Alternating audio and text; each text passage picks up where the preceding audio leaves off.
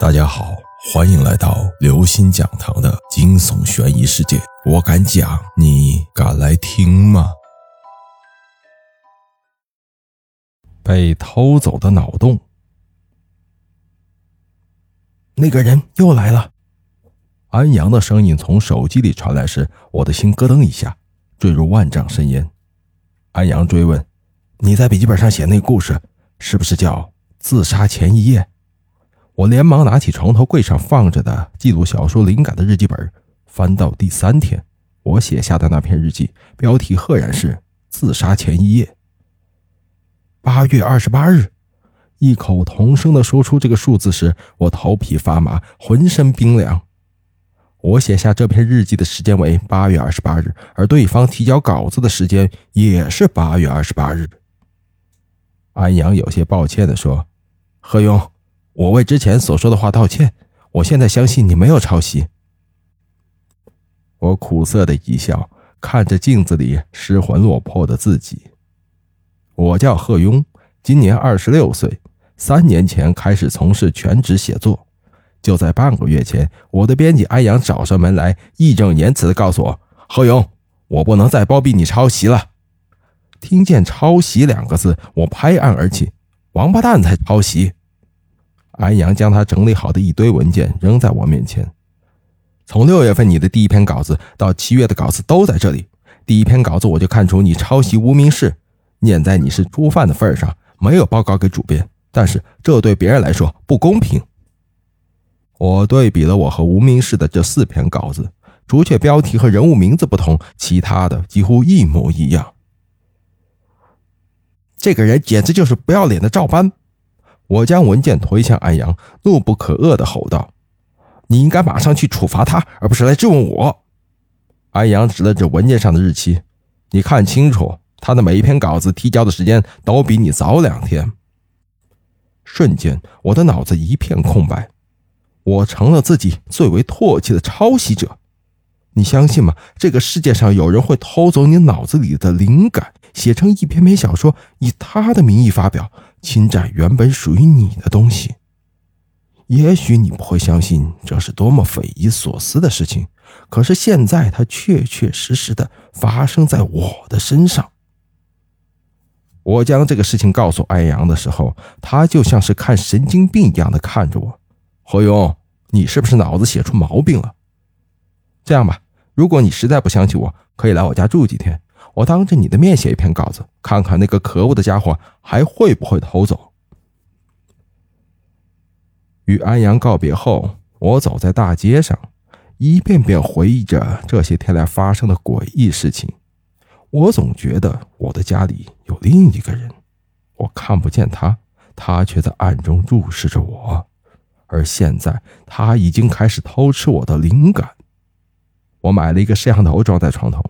摄像头正对过去，刚好可以看见我电脑前的一切。我每天会在这里记录下最新的灵感。等到两天后，我会把这些灵感写成小说，交给安阳。也许正是这两天的时间，让那个灵感小偷钻了空子。既然这样，那我就不再记录灵感，直接写成小说给安阳看。为了保证睡觉时能够随时注意到房间里的动静。晚上入睡前，我没有吃在药店买的安眠药。放下安眠药，我忽然想起卖药人对我说的那句话：“这药可以让你获得源源不断的灵感，不过用量需要谨慎了。”我笑了笑。那段时间我没有一点灵感。吃了这药之后，果然每天晚上都会做一个梦。那些梦在我醒来后都被我写成了小说。安阳还曾夸我当真是个不可多得的人才。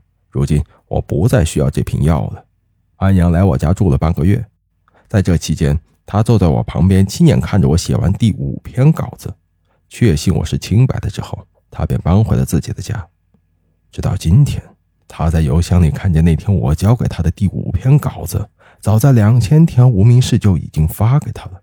那一瞬间，我和安阳两个人都震惊无比。我立马打开监控视频。调到八月二十六日那天，下一秒，我瞪大双眼，惊讶的张大嘴巴：“不，这不可能！”安阳似乎已明白什么，在电话那边安慰道：“何勇，你有梦游症，你自己都不知道吗？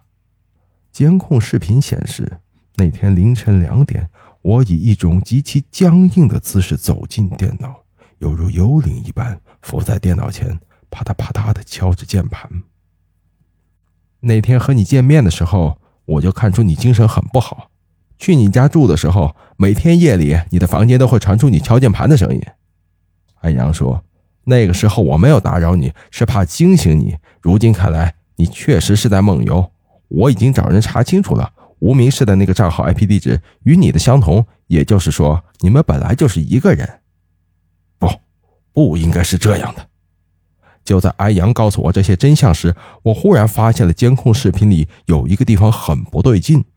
监控视频里的那个人根本就不是我，因为他不是从床上下来，而是从床下面爬出来的。他以一种特别怪异的姿势，像一条就像一条蠕动的虫子，慢慢的从床下爬出来，再站起来，最后出现在摄像头下。成为我走向电脑前，天快亮时，这个我又慢慢的爬回了我的床下。天哪，我的床下竟然存在着这样一个怪物！我每天与他同吃同住，他在暗处像个野兽一样剽窃着我的创意。我从电脑旁的花瓶反光里看见一个人影正慢慢的接近我，救命！下一瞬间。一只手捂住了我的嘴巴，那个人拥有一张和我一模一样的脸，就连表情也与我如出一辙。何勇，你怎么了？安阳的声音从电话里传来，眼前的那个人轻蔑一笑，将电话挂断。他举起桌上的花瓶，重重的砸在我的头上，我这才意识到，这个人是真的存在的。为什么不肯继续吃药了？他大声问道：“桌子上的药还有两颗，为什么不愿意继续吃了？”半年前，我因失眠而写不出好的作品，去了一家药铺，老板给我推荐这瓶药。在那之后，安阳几乎每隔两天就会收到我的稿子。他果然是这个药饲养出来的灵感。花瓶再次砸在我头上。我的眼睛已经睁不开了。你放心，这世上不会有人知道我们的秘密的。我会永远代替你的存在，因为我才是你真正的灵感。而现在，我可以摆脱灵感这个姓名，成为真正的你。两个月之后，太精彩了！灵感居然可以取代人。编辑安阳看完我的稿子，对我开心的说道：“你竟然还让我在小说里客串了一次！”哈哈哈哈哈！我食指如飞的回复他的信息：“喜欢吗？喜欢。”隔了一会儿，安阳问我：“何勇，你的梦游症好了吗？”我转过头看了一眼床下，那里十分干净。当然，我肯定的说。我会带来更好、更完美的作品。毕竟这个世上不会有人在意写作的人究竟是谁，他们只想看见最好的故事、最精彩的人生。谁又会在意屏幕对面食指如飞的究竟是人还是灵感？而我十分喜欢这具身体，阳光照射在身上的感觉真好。各位听众朋友，本期节目到此结束。如果您喜欢，请关注、订阅、点赞、转发四连击，谢谢您的支持，我们下期再见。